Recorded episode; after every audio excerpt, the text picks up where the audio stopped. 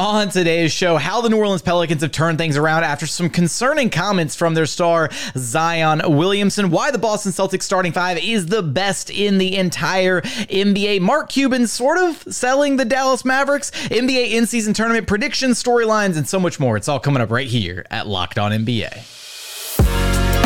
You are Locked On NBA, your daily NBA podcast, part of the Locked On Podcast Network, your team every day.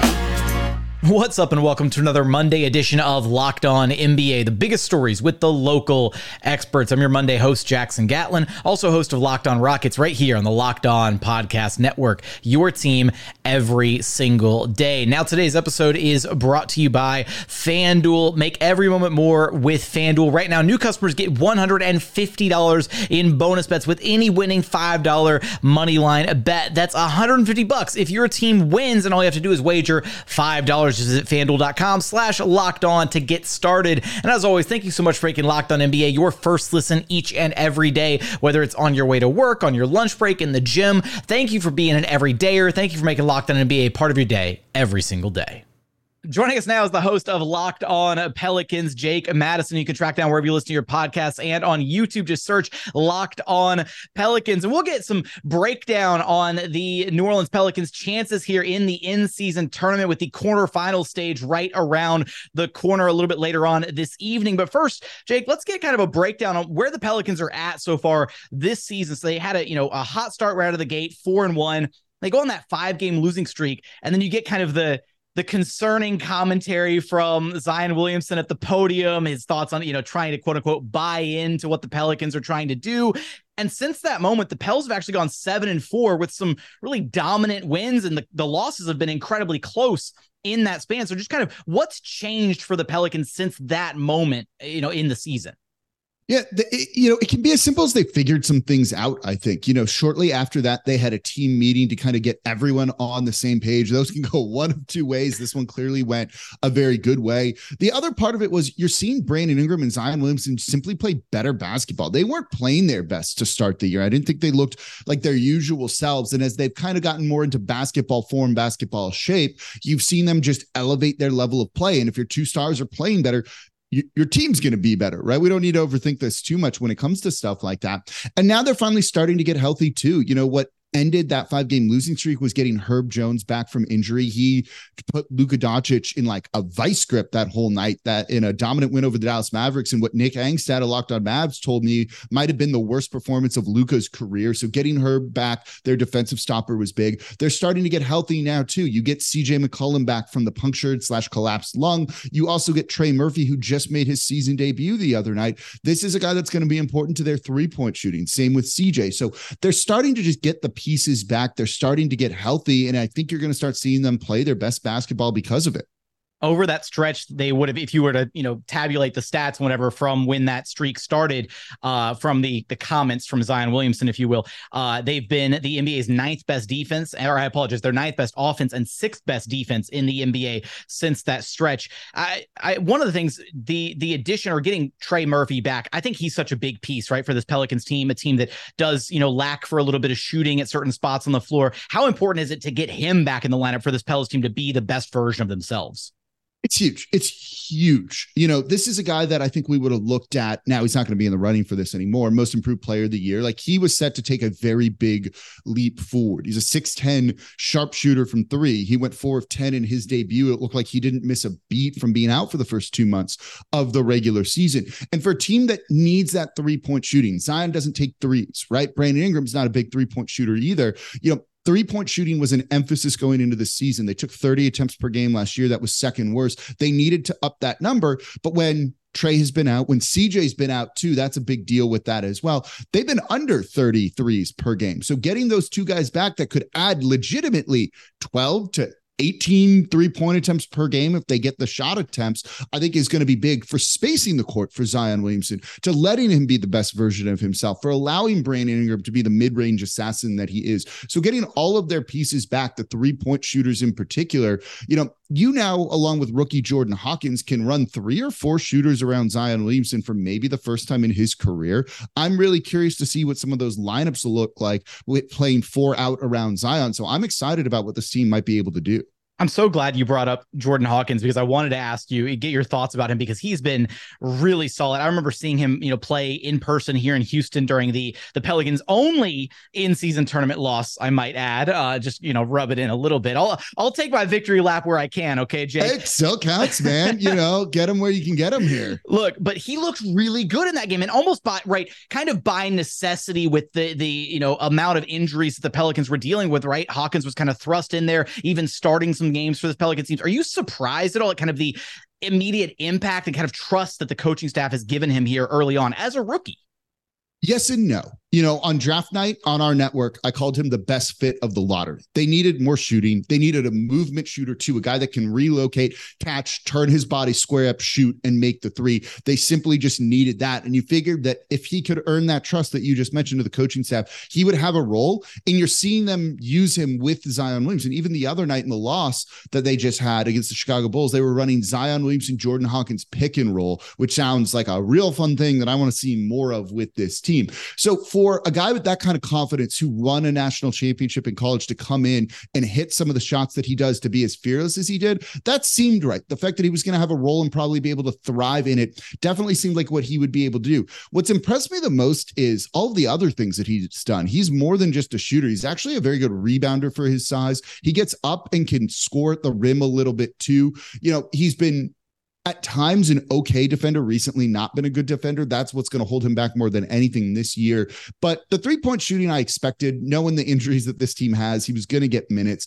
The fact that he's done as well as he has has surprised me a little bit, but all those other things, the rebounding, some of the defense, that's impressed me the most. And I didn't see that aspect being part of his game coming into the NBA. We've also got the NBA's in season tournament here. We're now out of the group stage of competition and we are into the quarterfinals here first with the Pelicans set to take on the Sacramento Kings. Jake, what should fans be on the lookout for in this game specifically between these two teams? Yeah, you know, Matt George of Locked On Kings and myself, we just did a crossover for this. So please go listen to that because we got both sides covered with it all. But, you know, it's going to come down to De'Aaron Fox, right? Can he beat the New Orleans Pelicans? That he has historically had very good games against them, but recently in their past two matchups, Herb Jones managed to limit him. If there's if Herb Jones has a very good defensive game and limits De'Aaron Fox, the Pelicans could easily win this one. And on the flip side of it is, do they have an answer for Zion Williamson? Because Zion really started to get going in these two games against the Sacramento Kings. The Pelicans finally kind of figuring out the best ways to use him offensively. I wonder if they're even going to try and stop Zion Williamson, or are they going to try and more slow down Brandon Ingram, CJ McCollum, let Zion get his, dare him to score 60 points to try and elevate the the the Pelicans to a victory. No matter what, this is going to be fun. I think. I think you're going to see some offense in this one, and it might be like a race to 135 to see who gets to that number first and wins. I can't wait. This is going to be a lot of fun. You got big name players. You got role players that are going to need to step up. It's just got the makings of like a great basketball game. I think. So, so it sounds like are you are you bought into the hype around the in season tournament? Did, I've been did, did been bought in from. oh yeah, I've been bought in from the get go. The second they announce this on Locked On NBA with John Karalis on Wednesdays, we've talked about it a lot. I love this, man. I don't even think it's for the fans in particular. You're just getting teams not load managing dudes on a Tuesday night in November. That works enough for me to get players playing, and they all seem to be motivated by it. They want to win that extra money. Tyrese Halliburton came out and was like, I want to win it because I haven't won anything in the NBA. And now you have a Kings Pelicans game where one of these two small market teams is going to go into the quarterfinals or sorry, the semifinals, get that exposure and go up against the Lakers or the Suns. And it gives you that David versus Goliath story that we're all going to love. So, oh yeah, been bought in. I love the courts. I love everything about this. I've been bought into. It's it's it's it adds a little you. extra pizzazz, some excitement to the regular season. I, I, will say it was a bit of a bummer that the Mavericks like in season tournament court wasn't working. The the glitches with it, whatever the I don't know if it was slippery or just wasn't whatever the issues something, were. Right? Yeah, something going on there in Dallas. But I, you know what? I won't make you spoil. I, I'm I'm I'm guessing you and Matt had some predictions over there with your crossover episode. I won't make you spoil your predictions. Everybody, be sure to go check out that that episode for a full breakdown of Kings versus Pelicans. But I will get your thoughts on the other side of the Western bracket. Lakers versus Suns. Lakers still without Gabe Vincent. Suns still no big three. Bradley Beal still out. We yet to see the big three play. Give us a prediction for that matchup on the other side of the bracket. Ooh, that one's tough, right? You get LeBron versus Kevin Durant in an elimination game, which I think is so cool to me. That's why I love this stuff, right? The stakes yeah. are just slightly higher and it's great. I'm Look, I'm a Pelicans guy. I don't believe in Anthony Davis here. Give me the Suns in this one. I think they're going to kick me off locked on Pelicans if I were to go with the Lakers or something like that. But it's Kevin Durant. You know, you, Devin Booker is a killer in these kind of moments, right? He's got a couple of game winners, even in the playoffs, where that are just cool moments. Give me another like Devin Booker walk off ridiculous shot and then ridiculous pose or something after that. I think that would be, uh, you know, g- give me a good game as, a, as an unbiased third party. Give me an uh, give me a good game, and I'll be happy no matter what. But it's really hard for me to bet against LeBron James, especially in like this one-off like elimination yeah, type environment. And it's, look, it's the first in-season tournament ever. You know LeBron's going to show up for this in a big way. Add add more to his already stacked legacy. So I'm going to take the Lakers in this one, but it's going to be a ton of fun watching the in-season tournament go down, and also for the Pelicans, right? What is the Pelicans ceiling now that this team is fully healthy? Knock on wood. And how will they ultimately navigate the in-season tournament? Will they be headed to the semifinals in Vegas? You'll have us covered for all of that and so much more over at Locked On Pelicans. Jake, thanks for stopping by Locked On NBA with me. Of course, thanks for having me on, Jackson. Coming up, why are the Boston Celtics starting five so dominant this season, despite actually regressing in some areas from last NBA season? We're going to get there in just one moment. First, today's episode is brought to you by Jase Medical. Look, I know we come to sports to escape from some of the crazy realities of real life, but let's just talk for a minute about preparing for real life because according to the FDA, pharmacies are running out of antibiotics like amoxicillin right in the middle of the worst flu season in over a decade, which is honestly pretty scary. I can't imagine a more helpless feeling than if someone I loved or a dear friend got sick while a supply chain issue kept them from getting the life-saving medications that they needed. Thankfully, we're going to be okay because of Jase Medical. The Jase case is a pack of five different antibiotics to treat a long list of bacterial illnesses, including UTIs, respiratory infections, sinusitis, skin infections, among other things. This stuff could happen to any one of us. Visit jasemedical.com and complete your physician encounter. It'll be reviewed by a board certified physician, and your medications will be dispensed by a licensed pharmacy at a fraction of the regular cost. It's never been more important to be prepared than today. Go to Jase jasemedical.com and use code locked on to get $20 off your order. Again, that's jasemedical.com. Use code locked on to get $20 off of your order.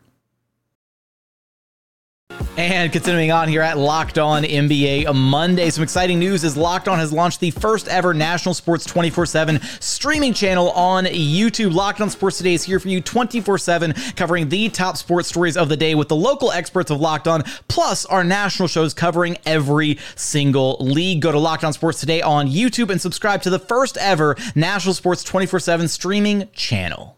Joining us now is the host of Locked On Celtics, John Karalis. You can track down wherever you listen to your podcast or on YouTube. Just search Locked On Celtics. And John, we're going to talk a little bit about the NBA's in-season tournament here with the Celtics set to face the Indiana Pacers. But first, I want to, you know, ca- kind of catch up a little bit here with our audience about where the Celtics team is at because they've been honestly pretty dominant. I know there were some questions about how this Celtics starting five unit would look, about the decision to kind of bring Al Horford off the bench rather than keep him in that starting five, the whole Al Horford versus Derrick White debate, all of that. And and so far, I think it is it is it a stretch to say the Celtics have been the most dominant set of starters in the NBA when they play together? Because the numbers kind of back that up. When they when the starting unit is whole and you can bring Horford off the bench uh, that that unit has been really, really, really good. Um, and you know, you you you start to see, and especially recently, guys coming around like Jaylen Brown has started to really kind of get his full playmaking uh, capabilities. You know, put those on display.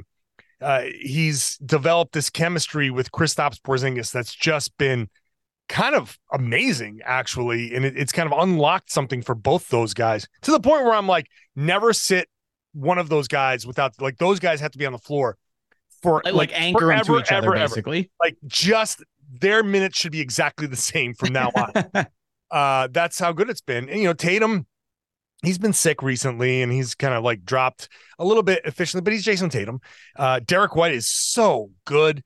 Jrue Holiday is such a good defender uh, and and so the, the the best thing I can say about the Celtics is that starting unit has been dominant. Overall, they have the best net rating in the NBA, and I can easily point to probably like four or five things where I could say these guys still need to get better at these things, and if they do, they'll they'll get even better. So uh, I think I think this has been a great start to the season, obviously, uh, and that starting unit has has done really well, even as they're trying to figure each other out a plus 27 so the starting lineup for the celtics so so Jrue Holiday um uh derrick white Jaylen Brown Jayson Tatum and kristaps porzingis a plus 27 net rating in 191 minutes played together. That is obscene levels of dominance when you look at how good those five guys have been when they're on the floor against any other five. Like they're they're dominating when they're out on the court. Maybe this might be one of the four or five things you could point to, John, here. But one of the things that kind of stood out to me when I was looking into some of the numbers for the Celtics team, they've actually dropped off a little bit efficiency wise offensively mm-hmm. from being number two in the NBA last season. They're down to number nine th- through the early going of this season. Is there anything yeah. that stands out in particular offensively as to why they've maybe regressed a little bit on that I side? I think some of it's their shooting. The shooting has not been where it needs to be. They're, they're, the shooting is so off that their free throw percentage is like weirdly down. Uh, I, I, I think that it's yeah, it's just kind of weird. Um, I, I think that, and we've seen like, like I said, Porzingis has been out.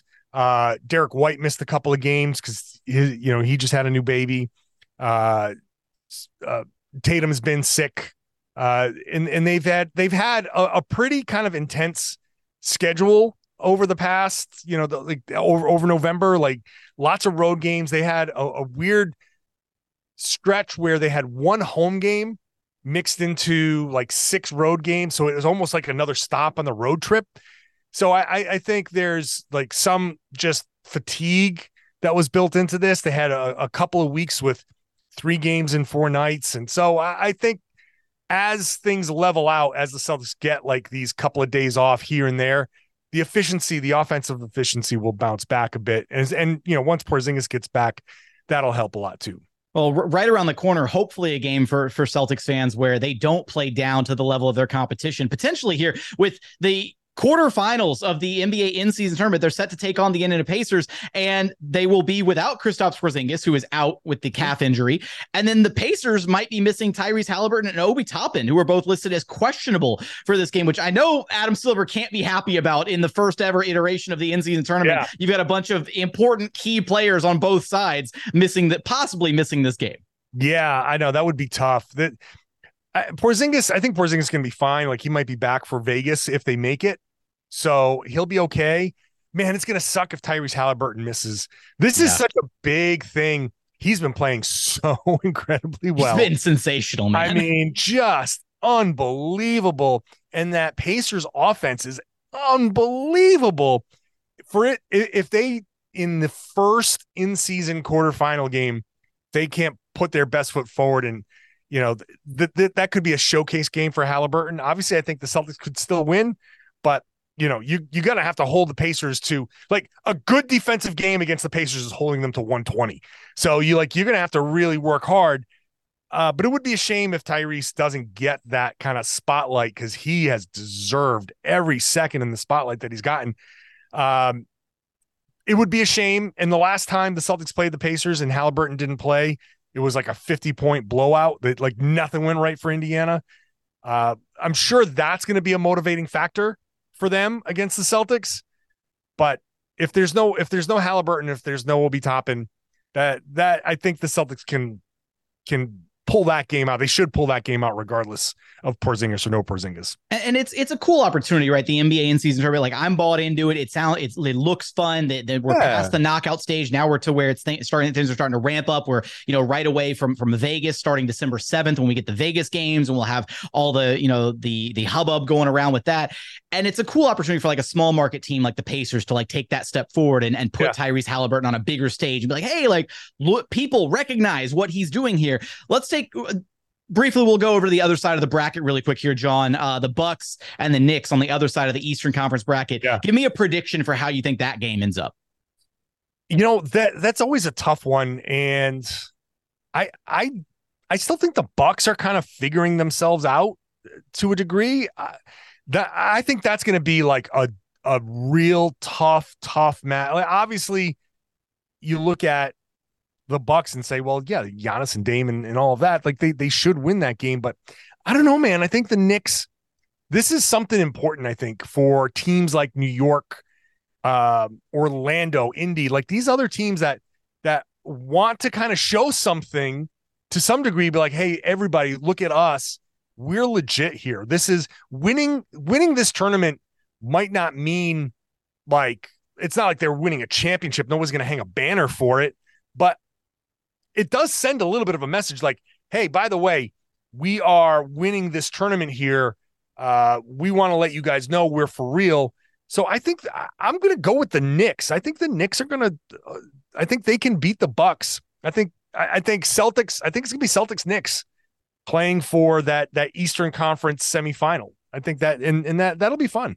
Okay. I, I like the Knicks here too. I think that, you know, for, for all the reasons you listen, it just kind of feels like they've got uh, with the Bucks side of thing, I think they're still trying to figure things out, right? Dame and Giannis are still trying to work on their chemistry. They haven't quite gotten everything figured out just yet. So it's going to be a fun, it should be a fun slate of, ga- slate of games. Here's hoping that Tyrese Halliburton can play so that we have the most exciting game possible, even if it doesn't necessarily mean, uh, doesn't necessarily bode the well, uh, bode best for the Celtics if Tyrese Halliburton is out there on the court. But can the Celtics starters continue to dominate the NBA? NBA landscape this season. How far will the Celtics find themselves in the first ever, the inaugural NBA in season tournament? Y'all have us covered for all that and more over at Locked On Celtics. John, thanks for stopping by Locked On NBA with me. You got it, man. Anytime. Coming up, Mark Cuban selling the Dallas Mavericks sort of. And the Mavericks hitting a recent rough patch over these last handful of games, including not being able to close out the OKC Thunder after a 30 point comeback. So we're going to get there in just one moment. First, today's episode is brought to you by FanDuel. As the weather gets colder, the offers stay hot on FanDuel because right now new customers can get $150 in bonus bets with any winning $5 money line bet. That's 150 bucks if your team wins. If you've been thinking about joining FanDuel, there is no better time to get in on the action right now. We take a look at the money line betting options for the first ever NBA in season tournament. We can take a look at the Boston Celtics who are currently minus 200 favorites on the road against the Indiana Pacers.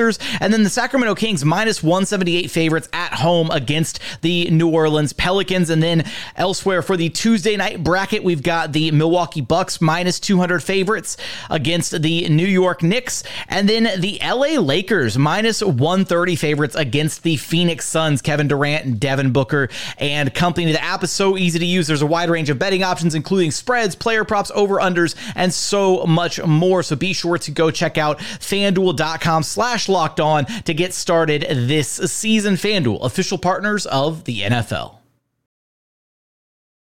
And final segment here at Locked On NBA on Monday. Be sure to stay tuned in throughout the week here at Locked On NBA for all the news, reporting, and analysis from our rotating panel of hosts, including Matt Moore and David Ramil on Tuesdays, John Karalis and Jake Madison on Wednesdays, Nick Angstadt and Pat the Designer on Thursdays, and then Adam Mares and Wes Goldberg on Fridays.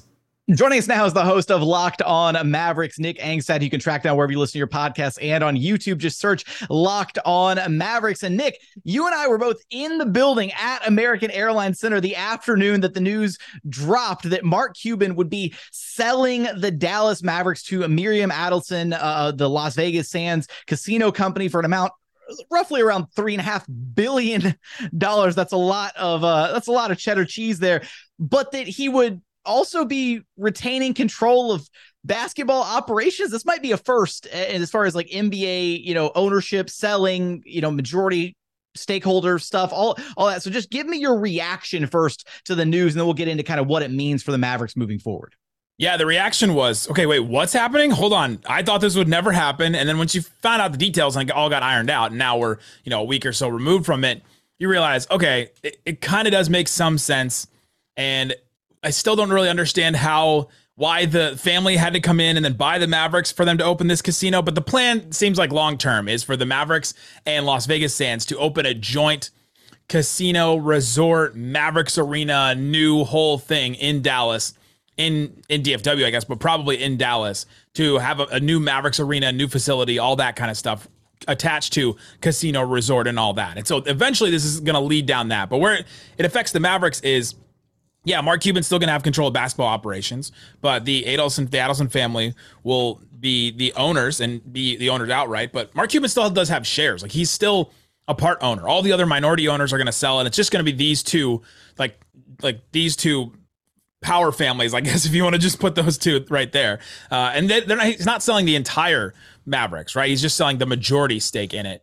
And so they'll have the majority stake. He'll have a minority stake, but he'll still have their hands on the controls. And as I was thinking about this, we've had owners that like own the team, but then other people like they send a proxy or they send somebody to the governor's meetings or something like that. Like we've had owners like that in the past. I'm pretty sure for the NBA. So it's kind of it's gonna kind of be like that, where a minority owner you know, like a like a Jay Z for the Nets. Like he has he has more say in some things than uh than like the you know Joe Tsai, whoever the owner of Mikhail Prokhorov or whoever the owner of the Nets was at the time. Like there's there's it's to be a situation like that, uh, except for that it's Mark Cuban and he did actually own the team outright and all that.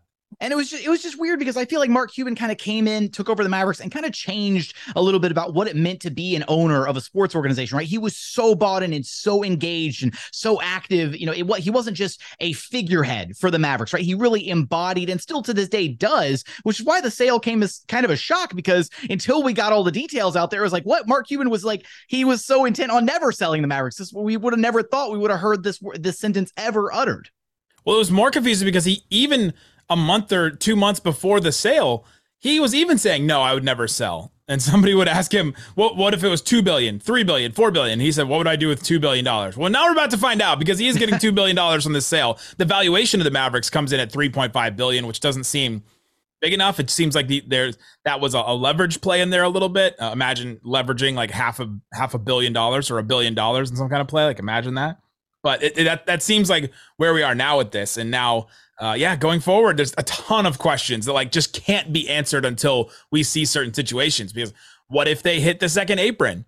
What if they want to spend? What if they got to re-sign Dereck Lively to the max later in his career and they'll go over the second apron, right? Like, what if something like that happens?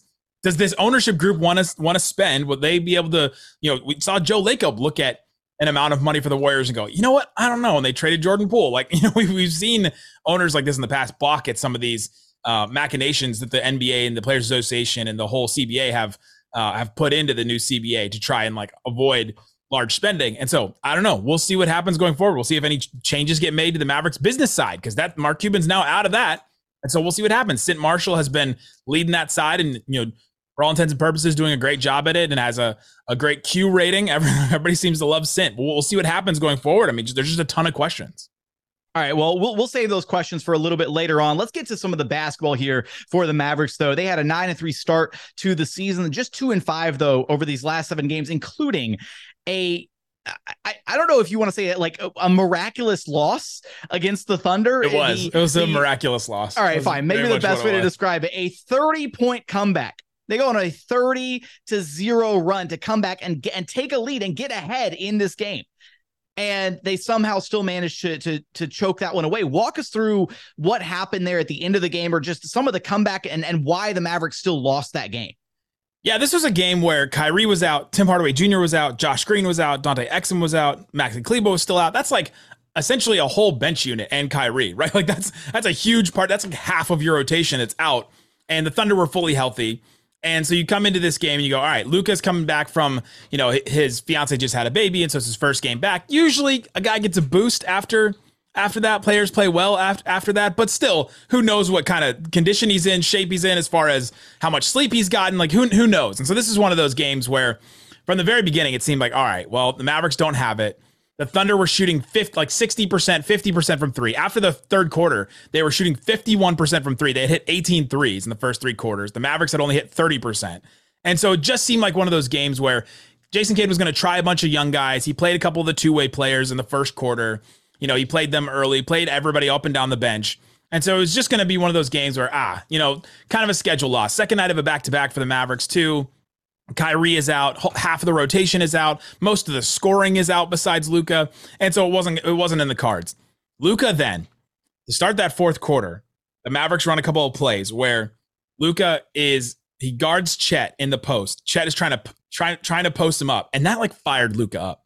Like it was almost as if you remember the the Larry Bird like I can't believe you have a white guy on me. Yeah, it was like yeah. it was like Luka was like, I can't believe this this rookie, this this like skinny rookie who I probably weigh 100 more pounds than, is trying to post me up right here. And Luka wraps around and smacks the ball right out of him. I knew I knew it. I was all the way across the arena where I was sitting from it, and I just knew as soon as Chet tried to post him up, like tried to size Luka up, he was getting the ball. AJ Lawson, one of the Mavericks two-way guys, been in the NBA for I think this is his third year runs the ball down, like out hustles everybody, gets the ball, passes it back to Luka. He, he hits a three. That was like a 9 0 run at that point. And Luka just gets so fired up. He's like, let's go, go on. He's like screaming at the crowd, screaming at everybody. The Thunder take a timeout. And then this is when it, it changed a lot. The Thunder started doubling on Luka. And we've seen it work in a couple ways. You have to be so disciplined and you have to be so on your P's and Q's if you're going to double Luka because he's going to find the right guy. And the Mavericks hadn't hit a ton of their threes. But in this instance, they double Luka. He hits Seth Curry. He hits a three. They double Luka. Dereck Lively was the the release valve. He, he goes in the middle of the, of the court, right at the free throw line. Luka gets the ball to him.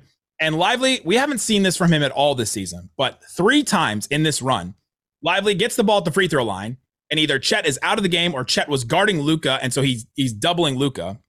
They've got no size at the rim. And so Lively just turns, takes one dribble and dunks it, or turns and takes one dribble and gets the ball in the hoop he was amazing. Dereck Lively was absolutely amazing. Like Luka's going to get a ton of the credit for this run. He should. He had 18 assists. He was absolutely incredible in this. But Dereck Lively just made it happen both on the defensive end and on the offensive end. The Mavericks hit, hit a bunch of threes. And then at the end, the Mavericks just ran out of gas. I mean, Luka played the entire second half. Lively played the most minutes he's played in the NBA. He played what almost uh, like almost 40 minutes. Like he played so much in this game and they, they really ran out of gas. Second night of a back to back, the Thunder were the Thunder had some rest and were coming in. And uh, the last two minutes, they just didn't score. And Luka got a weird travel call that he had some some comments about later on, where he said that that call doesn't get called the whole rest of the game, but you call it on me in the last two minutes. Couple of bad turnovers, and then that kind of sealed it for him. It was it was really depressing right at the end. But then you look back at the comeback and you go, you know what? There's some really good stuff in there. The stuff that you're going to take away. Hopefully, this wakes up the all right, Luka and Lively are like a real force. And going forward, this is what the Mavericks can really build their team around. How will Mark Cuban selling the team ultimately impact the Mavericks down the line, if at all, with him retaining control of basketball operations? And how much more can the duo of Luka Doncic and Dereck Lively grow and get better as the season moves along? You'll have us covered for all that and more over at Locked On Mavs. Nick, thanks for stopping by Locked On NBA with me. That's going to do it for another Monday edition of Locked On NBA. As always, thank you so much for checking out the show. If you haven't done so yet, please consider subscribing wherever you listen to your podcast or on YouTube. Just search Locked On NBA. Be sure to like, comment, and subscribe. And while you're there on YouTube, be sure to go subscribe to Locked On Sports Today, here for you 24 7, covering the top sports stories of the day with the local experts of Locked On, plus our national shows covering every single league. But as always, thank you so much for watching. Thank you so much for listening. And we look forward to having you back right here at Locked On NBA the biggest stories with the local experts.